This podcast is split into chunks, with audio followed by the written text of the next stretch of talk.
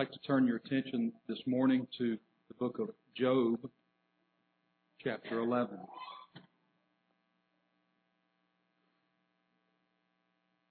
We'd like to look at a verse, Job 11, that was saying is attributed to one of his miserable comforters during his time of affliction. Zophar the Naamathite is the one who states this. The reason that we make that statement uh, is that if you if you turn to the end of Job chapter 42, um, God instructs Job that he needs to pray for and intercede for his miserable friends that he has, because some of the things that they said to him and laid to his charge during his affliction were just flat out wrong. Even though they may have meant well, they tried to address the situation as best they knew. Some of the things they said were incorrect. And we've all, we've all been in that place. Uh, we've all tried to speak to somebody during a time of difficulty, uh, and because of our frailties as human beings, we've come up short with what we wanted to say to them, uh, not realizing that sometimes saying nothing at all is is the best thing. Um, but I do find in the midst of chapter 11 of Job that there is a, a question that is asked to him. Uh, I believe is a true question. I, I believe that what Zophar uh, Zophar had to say to him uh, was relative and important even in our day. And the question is in verse 7 of Job 11. Canst thou by searching find out God? Canst thou find out the Almighty unto perfection? It is as high as heaven. What canst thou do? Deeper than hell. What canst thou know? The measure thereof is longer than the earth and broader than to see? This, I do believe, is a fascinating question. Canst thou by searching find out God? Can thou by searching find out the Almighty unto perfection? So I believe there are two answers uh, to each of these questions. The first one is, can thou by searching find out God? The answer is possibly. The second one is, can thou find out the Almighty unto perfection? And the answer is no. There's no way that we will truly, this side of heaven, completely understand and comprehend God. He has reminded us in the book of Isaiah that my ways are not your ways. As high as the heaven is above the earth, so is my ways above your ways. That's why we sing the hymn, God moves in mysterious ways, His wonders to perform. He plants His footsteps on the sea and rides upon the storm. We all have to look back in our own life. And if we recognize that God was doing anything at all, it's a mystery to us what He was doing. It is a mystery how He can work and bring to pass an understanding or bring to pass a will that is uh, completely pleasing to Him, it's oftentimes past our understanding.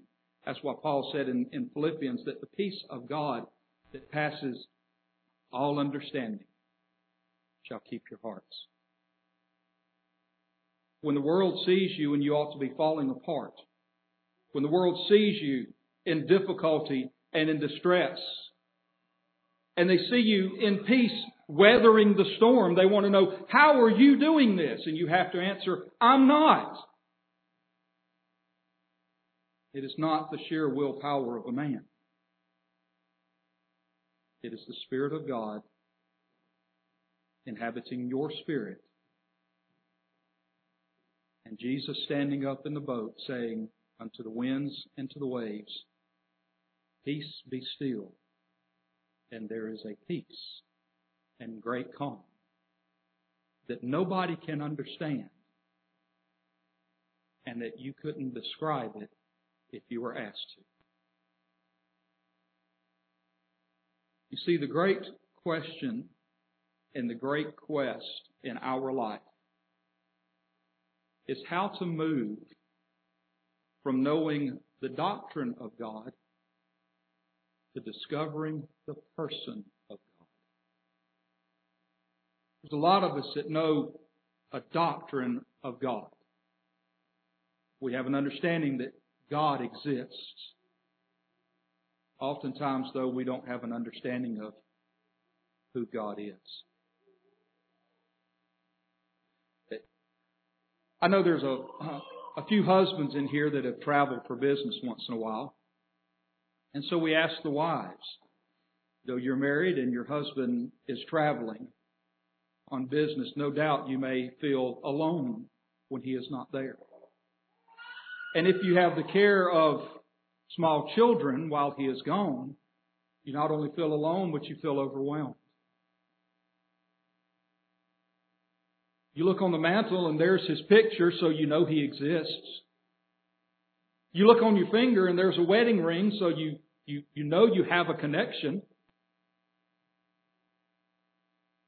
But when he gets home, what happens? Is there an interaction? Is there a satisfaction? If he's just a warm body in the other room, well, what do you have now? Is he just somebody there to occupy a space? Make you feel comfortable in case somebody was to break in? Is, is he just there for someone to lighten your load while you go do something else? Well, in some cases we can understand why that is necessary, but between a husband and a wife, there ought to be a relationship and an interaction not found between you and any other person on the planet. God is the same way. If we come to church and we just simply discover a doctrine that God exists, well, what do you have now?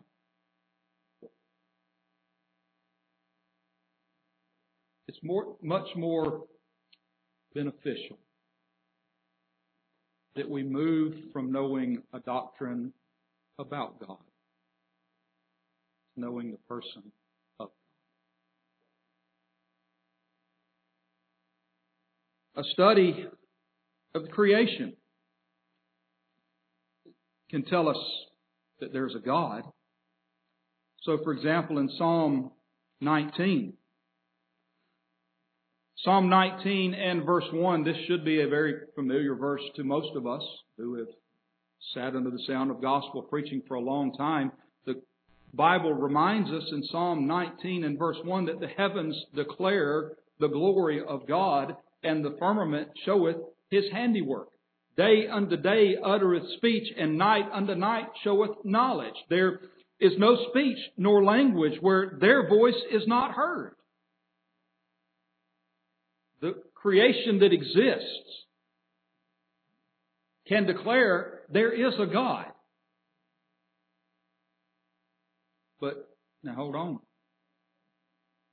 Because the pagans also have their little stories that attempt to explain the origin of the universe,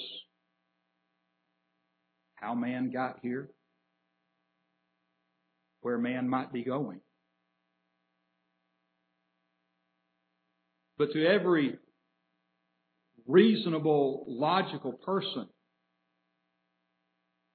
you can look out at the creation that is here, the, the trees that grow out of the ground, the birds that, that fly in the air, and realize this didn't come from nothing.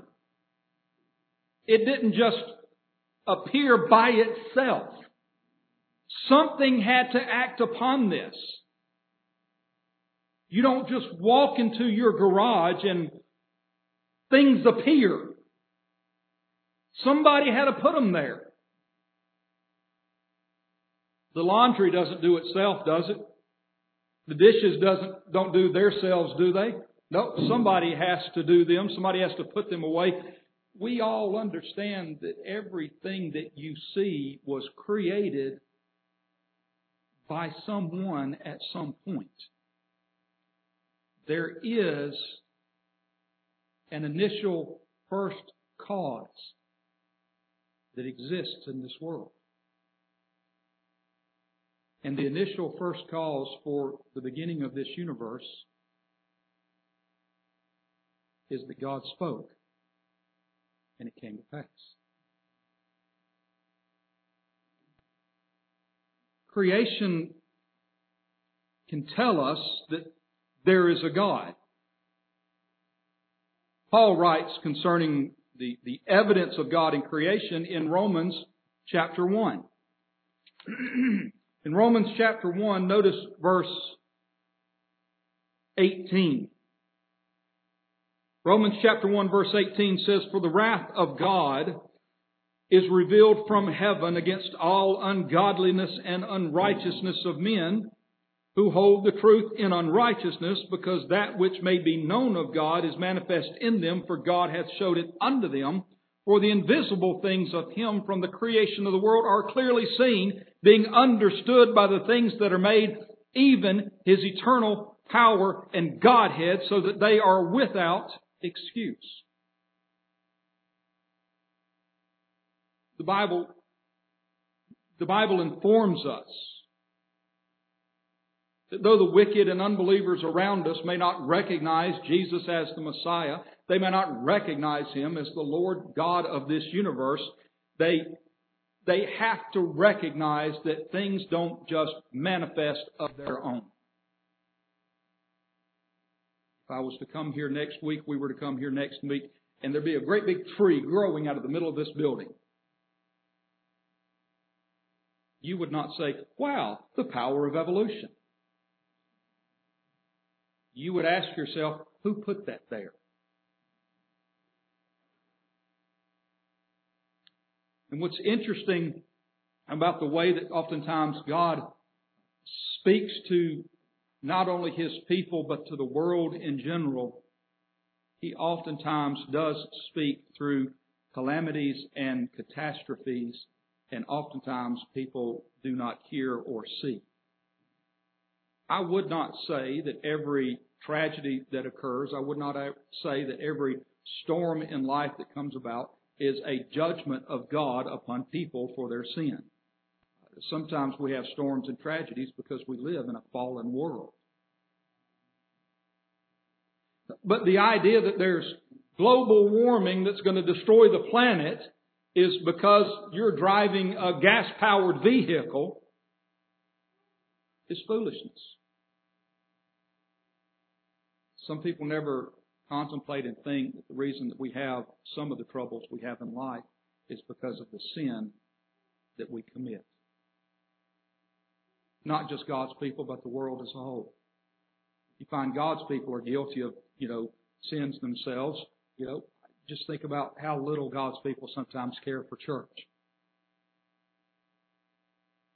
Think, on the other hand, about Hollywood itself, how much sin it puts out across the airwaves. They're, they're constantly uh, complaining that men are harassing women in the workplace. And yet, at the earliest of ages, children are being groomed either through TV or through school to be sexually active. They're groomed from the earliest of ages to be sexually active and to not control themselves, act upon their impulses, act upon what they want to do, and then they get out into the workplace as grown adults, and what do they do? Act upon their impulses, do not control themselves, and now you're in trouble for living the way that you have been taught for so many years. The issue of abstinence often comes up. And people say, well, you just can't, you can't demand that people abstain. People are going to do what they want to do. If we would take the same passion that we have used over the last two years to shame people during the coronavirus for not social distancing, not wearing a mask, and things like that, and apply that to abstinence, you can force people to abstain. People just choose not to. They choose not to use the same logic in one area that they use in another. And they don't realize that sometimes the trouble that we have through hurricanes and tsunamis and earthquakes are not the result of global warming, but human sinning. I'm, I'm interested to find out how the latest uh, latest bills or the latest uh, government actions banning tornadoes is going to work out. I'm, I'm interested to know how that's going to happen. Y'all read that, right? Y'all read that in the news? They, they're passing legislation now banning tornadoes. Grab your popcorn and sit back. This is going to be interesting. The invisible things of God are clearly seen from the creation of the world, even His eternal power Godhead. So, the creation, the creation can speak to the power of God, for He created all things. And without Him, there was nothing made that was made.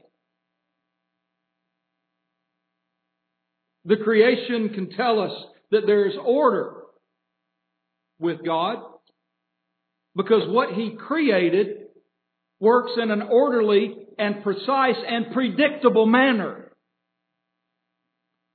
In Job 38, this is addressed. Turn with me there uh, just briefly. God asks Job a number of questions. There, uh, and we're going to get to this in, in just a minute, but there came a time when God uh, responded to some accusations that Job had made, and God began just asking Job a series of questions. One of the things that the Lord asks him here is in uh, Job 38 and verse 31. Job 38 and verse 31, God asks him, Canst thou bind the sweet influence of Pleiades, or loose the bands of Orion? Canst thou bring forth Mazzaroth in his season, or canst thou guide Arcturus with his sons? Knowest thou the ordinances of heaven? You take and contemplate this universe uh, that the agnostic, the atheist, the evolutionist believe is, is just here by accident. And yet you look at the universe that we live in, it is so precise and so particular, and, and it operates so regularly that people can make calendars months and years in advance to know where the earth will be, know where the sun will be, know where the stars will be. The Farmer's Almanac is based months and years in advance based on the preciseness of an accidental earth. The wristwatch that you have on your, on your arm is guided by time. That time is measured by the position of the stars and the planets in our solar system. I don't put a whole lot of stock into the shapes of the stars that are out there. That they mean this and that they mean that. It is interesting though that when the night sky opens up and you see the stars, you see what is called Orion, the shape of the stars out there in the same spot day in and day out. You see the Big Dipper, you see the Little Dipper in the same spot day in and day out. You see their pattern and their form in the same place, the same spot, day in and day out. It's almost like it was intended to be there. And God asked Job this simple question. Could you bind up the sweet influence of the Pleiades? Could you, could you reach out there and loose the bands of Orion? Orion's this constellation shape that right in the middle of it, there are three stars right across it called Orion's belt. Human beings that think they're so great, they're so full of pride, they're so full of themselves, God asks this simple question. If you're so great and so powerful and so mighty, just reach up there and take his belt off. Can you do that? But there's one seated in the heavens that so, if he decided to unloose all the foundations and the faculties of the universe, it would spin out of control and dissolve into nothing. We know, we can observe from the creation of this universe that with God there's power, He created all things, and that there's order, because what He created exists in an orderly and precise manner. And we may even say that with God there is perfection, because what He created was good, yea, very good. That it has operated and continued to be this way since he laid the first stone in place. But creation, as the question was asked, canst thou by studying, or can't thou by reading, or canst thou by learning, or just by looking out, find out God? We have found out that there are certain attributes to God just based on the fact the world exists. However, Creation may answer that there is a God, but it cannot answer what is God like. Which is why in Acts 17, when Paul was at Mars Hill, and he passed by and he saw uh, the idols and he saw uh, all the temples that were built, he passed by in Acts 17 and verse 23 and he saw this inscription to the unknown God. They were very religious in their efforts at Mars Hill, but in one instance, their religion was in vain. People don't need to confuse. People often confuse activity with spirituality. They are not the same thing. It's very possible, so for example, it's very possible to clean your house in the wrong manner. So, for example, if, if you if you needed to clean your house, if you needed to restore your house, uh, the first thing that you need to do is vacuum the floor. Then scrape the paint off the walls. There's a little chuckle in that because you realize that's that's ridiculous. I mean, you could vacuum the floors and vacuum the dirt up, but if you're fixing to do something that's going to create the biggest mess man has ever seen, vacuuming the floors is not the right thing to do. It's the last thing to do. But it's very possible to be active and actively achieve nothing. People confuse in our day and age activity with spirituality. While we do agree that those who are spiritual are often active, those who are active are not always spiritual. And Paul comes by this, this religious marker and he says here, to the unknown God. He says to those at Mars Hill, Him declare I unto you. God that made the worlds and all things therein, dwelleth not in temples made with hands, neither is worshipped with men's hands as though he needed anything. Creation can answer that there is a God, but they cannot tell us what that God is like, of the great attributes and the great characteristics of mercy and grace and love. See, it's one thing to understand the doctrine of God. It's one thing to understand that God is and that God exists. The pagans thought that there was some God, and they had a whole list of them. For whatever problem you had, whatever situation you had, they had a whole list of gods for everything that they possibly could come up with. The good thing about Christianity is, is we understand there's one God for whatever ails you. He's the one stop for everything. But to truly understand the person of God, we kind of have to get to the point that Paul spoke of when he addressed uh, the young minister Timothy in 1 Timothy chapter 3. Paul said in 1 Timothy chapter 3 in verse 16 that without controversy great is the mystery of godliness. There should be no controversy among us that the mystery of God is a great thing. There's not a person among us who can stand up and say, I have completely figured God out. No, you haven't. Without controversy, great is the mystery of godliness. And the very first thing that we find out is that what God was manifest in the flesh.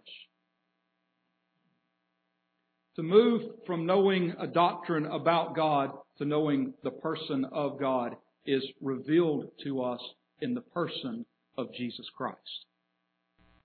Jesus Christ is the Word of God, as told to us in John chapter 1 and verse 1, that in the beginning was the Word, the Word was with God, and the Word was God. Drop down to verse 14 there in John chapter 1, and the Word was made flesh and dwelt among us.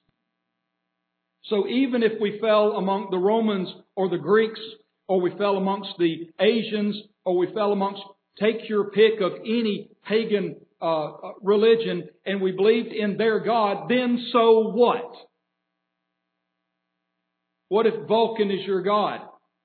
What does that do for you? What if Pan is your God? What does that do for you? What if Zeus is your God or Thor is your God? What does that do for you? Their gods were indifferent and impersonal. They did not dwell among the people. They did not inhabit the earth among the people. They did not care about the people. But in the Christian Bible, it declares unto us that the God that created the universe and all things therein one day descended to this low ground of sin and sorrow took not upon himself the nature of angels, but rather the seed of Abraham, was conceived in the lowest parts of the earth in the belly of a virgin's womb, and came forth a baby lying in a manger, born King of kings and Lord of lords. When the three wise men came to Jerusalem, they said, We have found His star. We have seen His star in the sky. We have seen His star and we have come to worship His star. Should have been some grunts about that. They weren't here to worship His things. They said, We've seen His star and have come to worship Him who is born King of the Jews.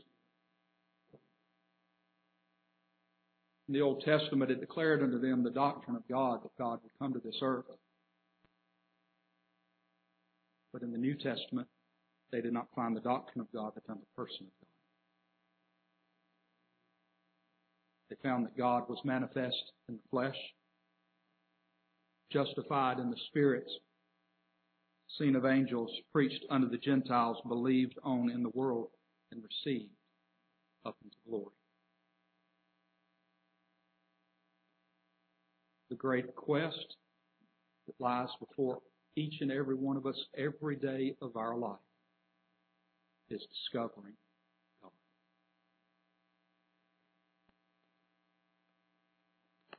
Go back to the book of Exodus. We'd like to ask some questions. In Exodus chapter 5, there is a question that is asked. The question is asked by a man named Pharaoh. I assure you that the question that he is being, that he is asking, he is not asking for information.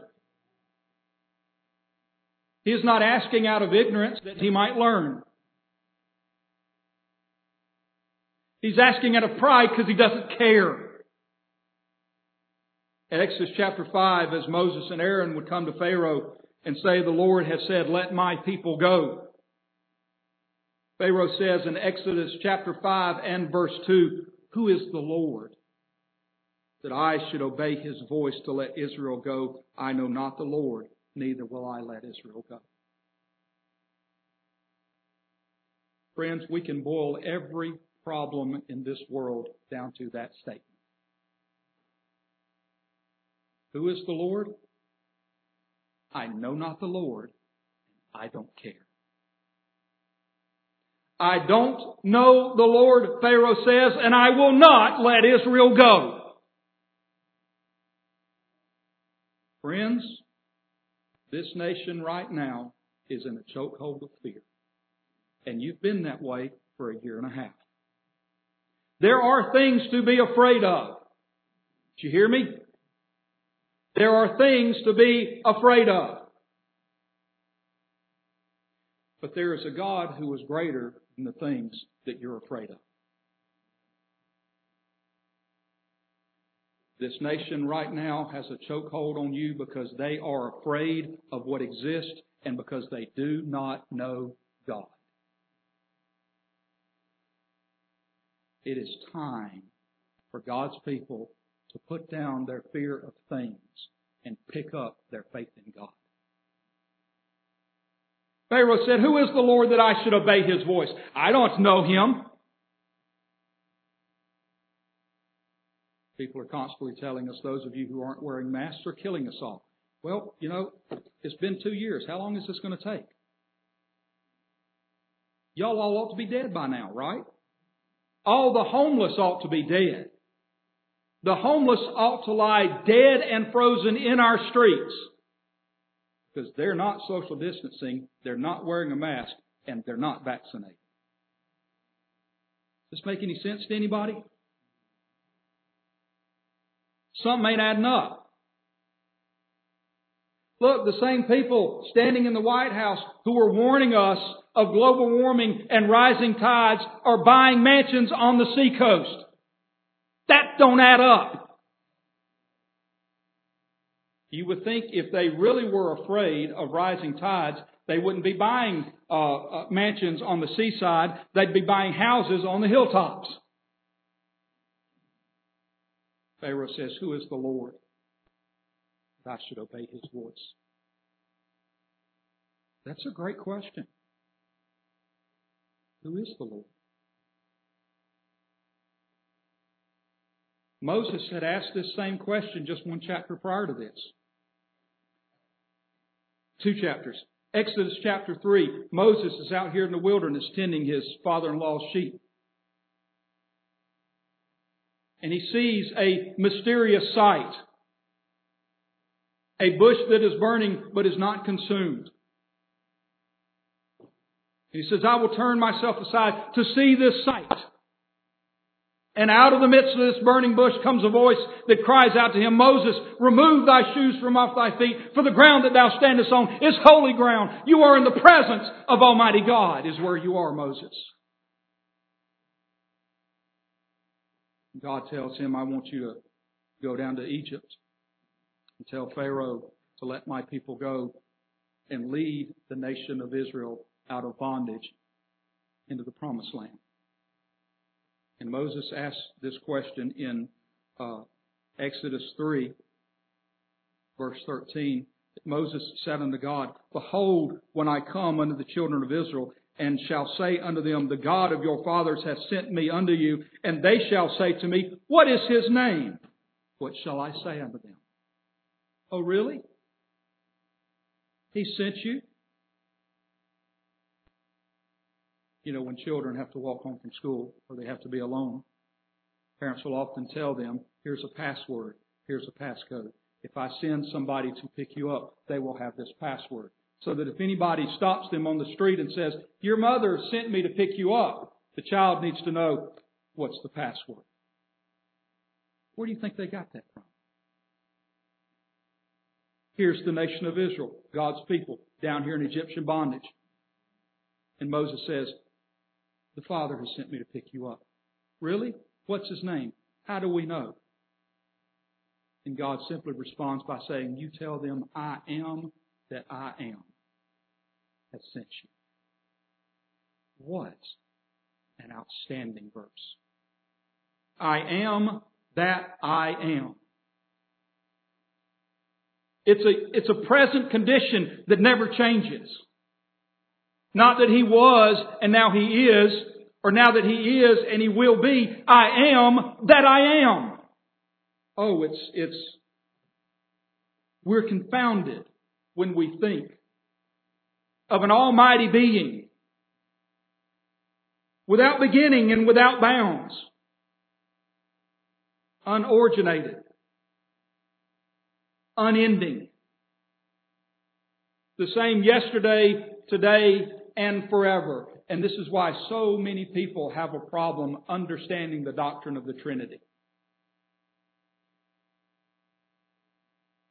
People don't understand the doctrine of the Trinity because I, as a human being, cannot be three different people at the same time. And so they assume that God is bound like we are. God is unbounded by time, space, or anything that hinders you and me.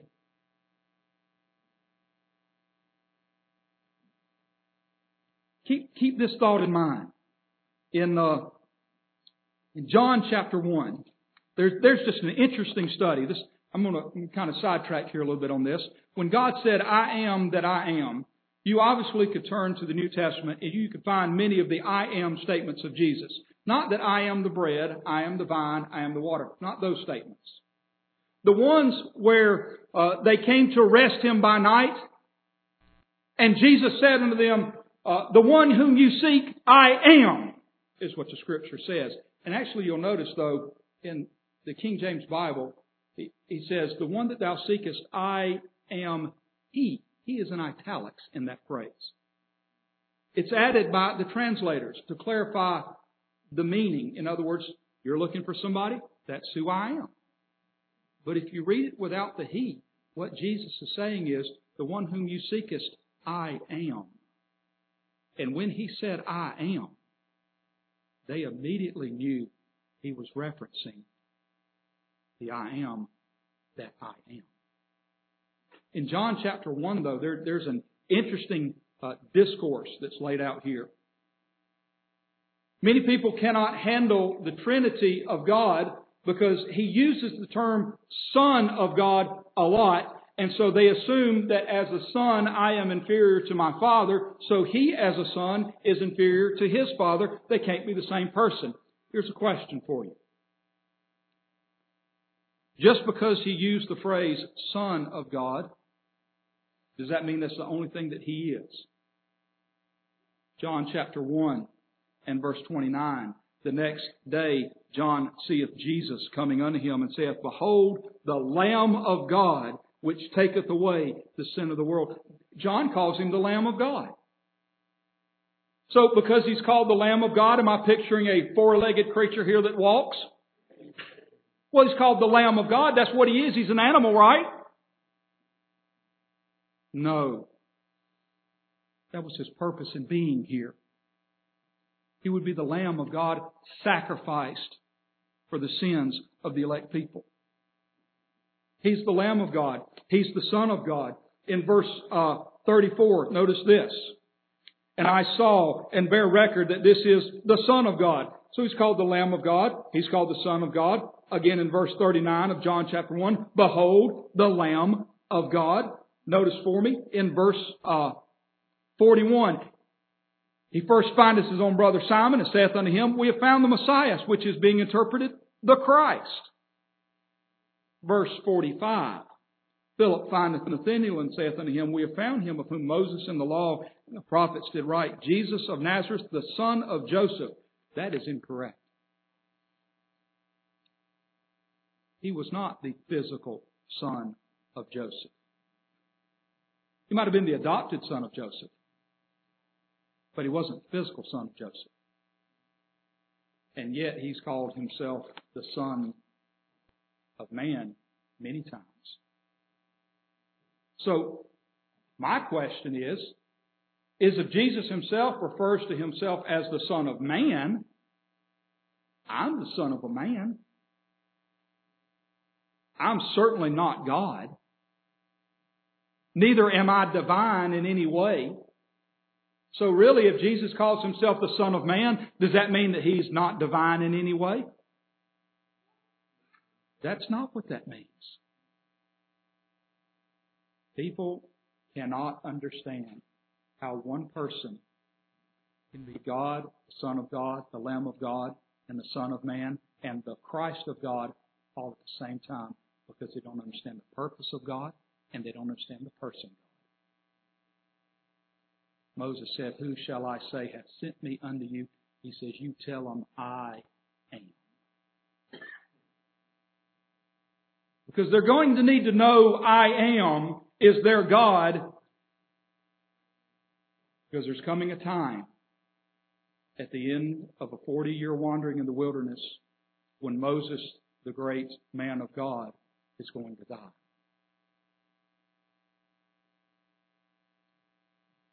And God, and God is going to raise up a man named Joshua. And he's going to say to Joshua in Joshua chapter 1, Behold, Moses, my servant, is dead. You go forth. Many representatives on this earth have come and gone. Abraham, Isaac, Jacob, Noah, Adam, Joshua, Caleb, David, Solomon. They're all dead and buried. One thing has remained constant and the same. I am that I am is still here. Moses said, Who are you? And he said, I am that I am.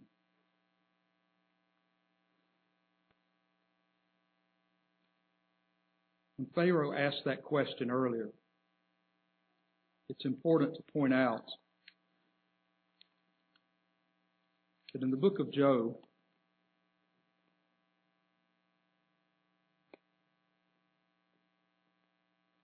I'd like you to notice in, in Job 21,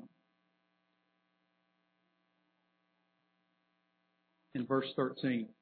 Job 21 in verse 13 says, They spend their days in wealth, and in a moment go down to the grave.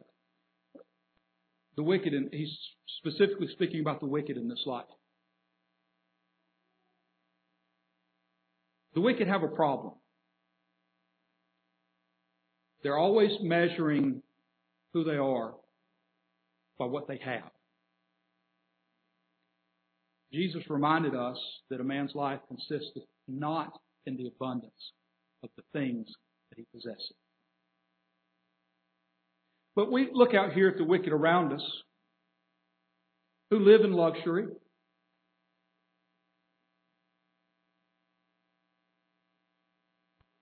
Who live really without want. Most of them don't have to work or worry about anything. They have fame and they have prestige. And their names are on the lips and tongues of many people in this world. Their posters fill up locker rooms. Their music's played across your radio. And they are seen as some kind of God. Look at what the next verse says. Therefore they say unto God, Depart from us, for we desire not the knowledge of thy ways. What is the Almighty that we should serve Him? And what profit should we have if we pray unto Him? One of the reasons that the wicked don't care any more about the God that we believe in than a hog does Sunday is they have everything they want. They just don't realize what they're missing. So when you come to someone like Saul of Tarsus that we spoke on just a few weeks ago, he was an individual who thought he had everything he needed. But in Acts chapter 9, something happens in his life. The God of glory stops him in his tracks, blinds him in the way, And Paul cries out in Acts chapter 9, Saul of Tarsus cries out in Acts chapter 9, Lord, who art thou? He says, I am Jesus whom thou persecutest.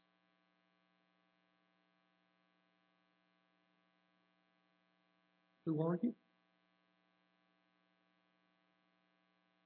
I'm the very thing that you thought you were going to get rid of. I'm the very thing that you wanted to eradicate from society. And yet, without the presence of Christ, and without the person of Christ, and without the understanding of who He is, where is our nation headed? Hitler said that he wanted to raise a generation of children void of a conscience, reckless and cruel. And he almost succeeded, didn't he? He raised a generation that was trained in cruelty.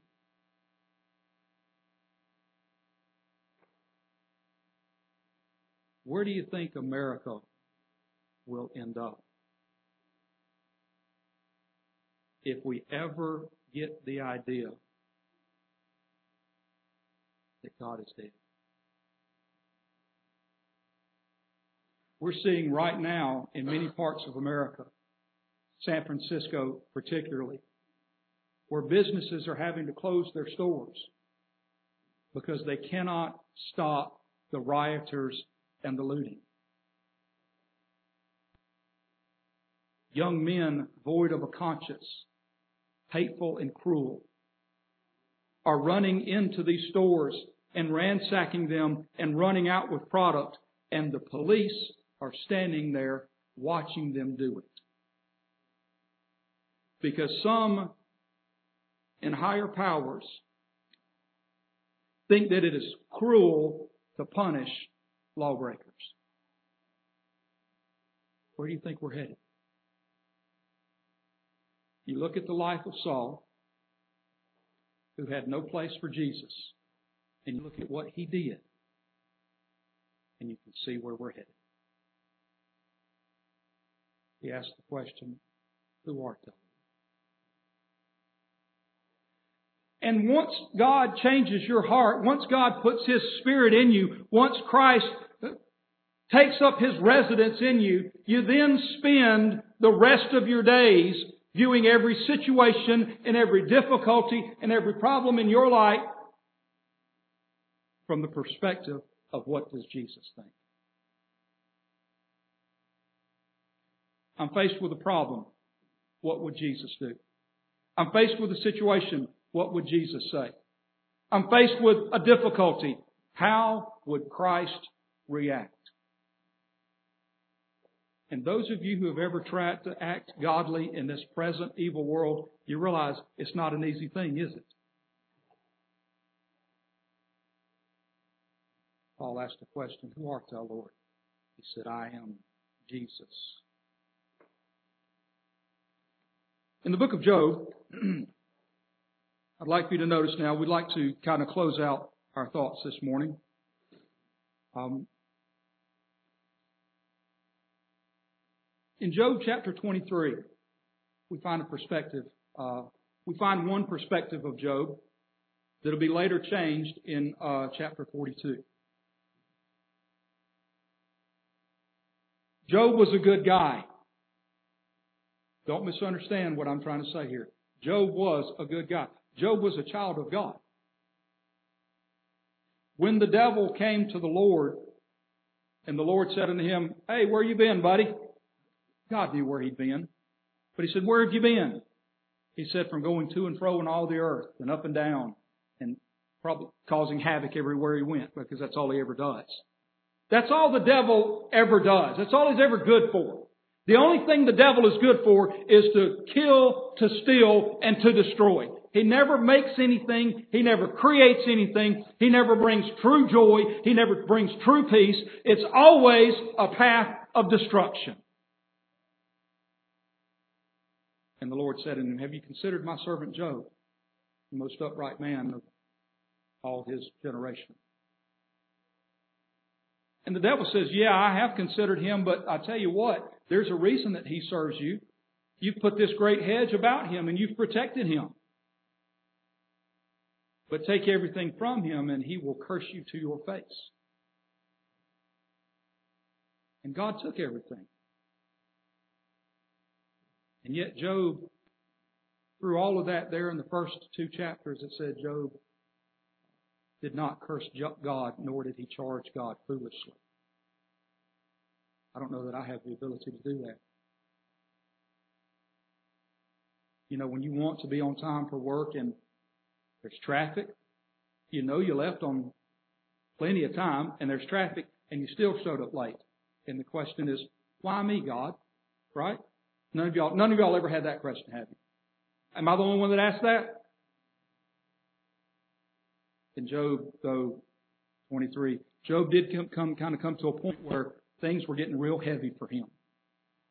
And he says in, in Job 23,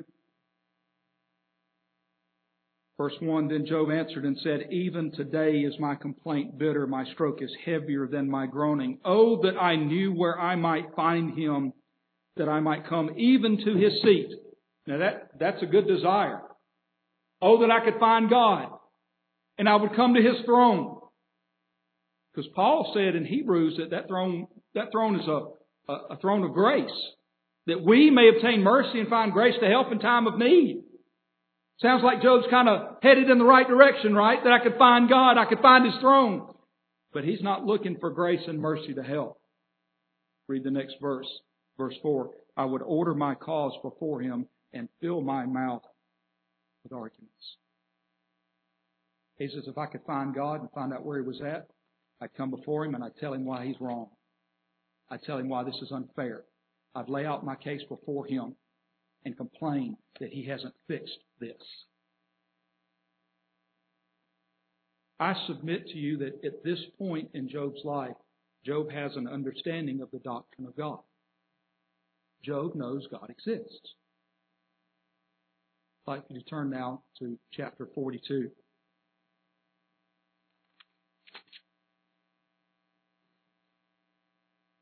At the end of God's questioning with Job, God asked this question of Job in chapter 42 and verse 3. He, he says, Who is he that hideth counsel without knowledge? Therefore have I understood that I, excuse me, therefore have I uttered that I understood not things too wonderful for me which I knew not. Job is confessing here that he said things he didn't understand. I, I told you a few weeks ago that I like to watch debates of people. I just like, there are certain debates that are raging in this nation. Debates on equality, uh, debates on equity of outcome, debates on gender roles and gender rights and these things. And I just like to, I like to watch conversations of people discussing things in a reasonable manner. It's come to my attention, though, that a lot of times people on what I would say an opposing view very seldom are arguing or reasoning out of logic. It's usually feelings. And I have to look at these people and I say, you know what? I think they have uttered things that they don't understand. Because most of the people that are on these little discussion panels are a good example of what rambling is. They are a good example of somebody who stands up and they speak up and they fill up their time with nothing important. They have rambled and they have babbled and they have double talked and they have said nothing important. Job said, I did that. I uttered that I understood not. Things too wonderful for me which I knew not. God asked him and says, Here I beseech, or God says to him, Here I beseech thee, and I will speak, and I will demand of thee, and declare, declare thou unto me, I have heard of thee by the hearing of the ear, but now mine eye seeth thee. Throughout this entire interchange, Job has finally come to this point. He has said, I have heard of thee with the hearing of the ear. I understood the doctrine of God. But somewhere in the midst of the last two or three chapters, he's discovered something. He's discovered the person of God.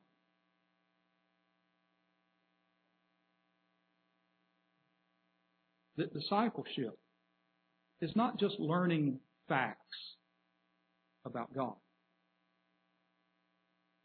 It's learning about God. It's experiencing the God of glory. Job finally says, you know, I just need to be quiet. I need to be quiet when I'm in the presence of the Almighty. Because knowing the person of God is far more fascinating than this the doctrine of God itself. Because the person of God tells us that he came down to this earth and for a bunch of wretched, undeserving sinners, laid down his life upon a cross. And with his blood, purchased our redemption. That he that did nothing wrong suffered the greatest punishment of anybody ever. And the reason that arguments rage and fights rage in my house between me and the children or me and my spouse is that I need these people to understand I am right. Just not all the time. And I can't always see that. They can't always see that. Men spend their whole life running a race, trying to achieve more than the person next to them. When I was in high school, I played sports, and that was that was the goal of the sport to win more than than the person next to you. The, the goal of, of the football game, you know, was to score more points than the team on the other side of the field, right? The, the goal of the baseball team, score more runs than the folks in the other dugout. So the goal of marriage is not the same. And the goal of discipleship is even less. The goal of discipleship is, is actually just the opposite. Wherein John the Baptist would say, I must decrease and he must increase. So it, it may be worth uh, it may be worth studying those last 20 chapters of Job. Find out what about the person of God did Job discover? Because discovering God is the great quest and the great question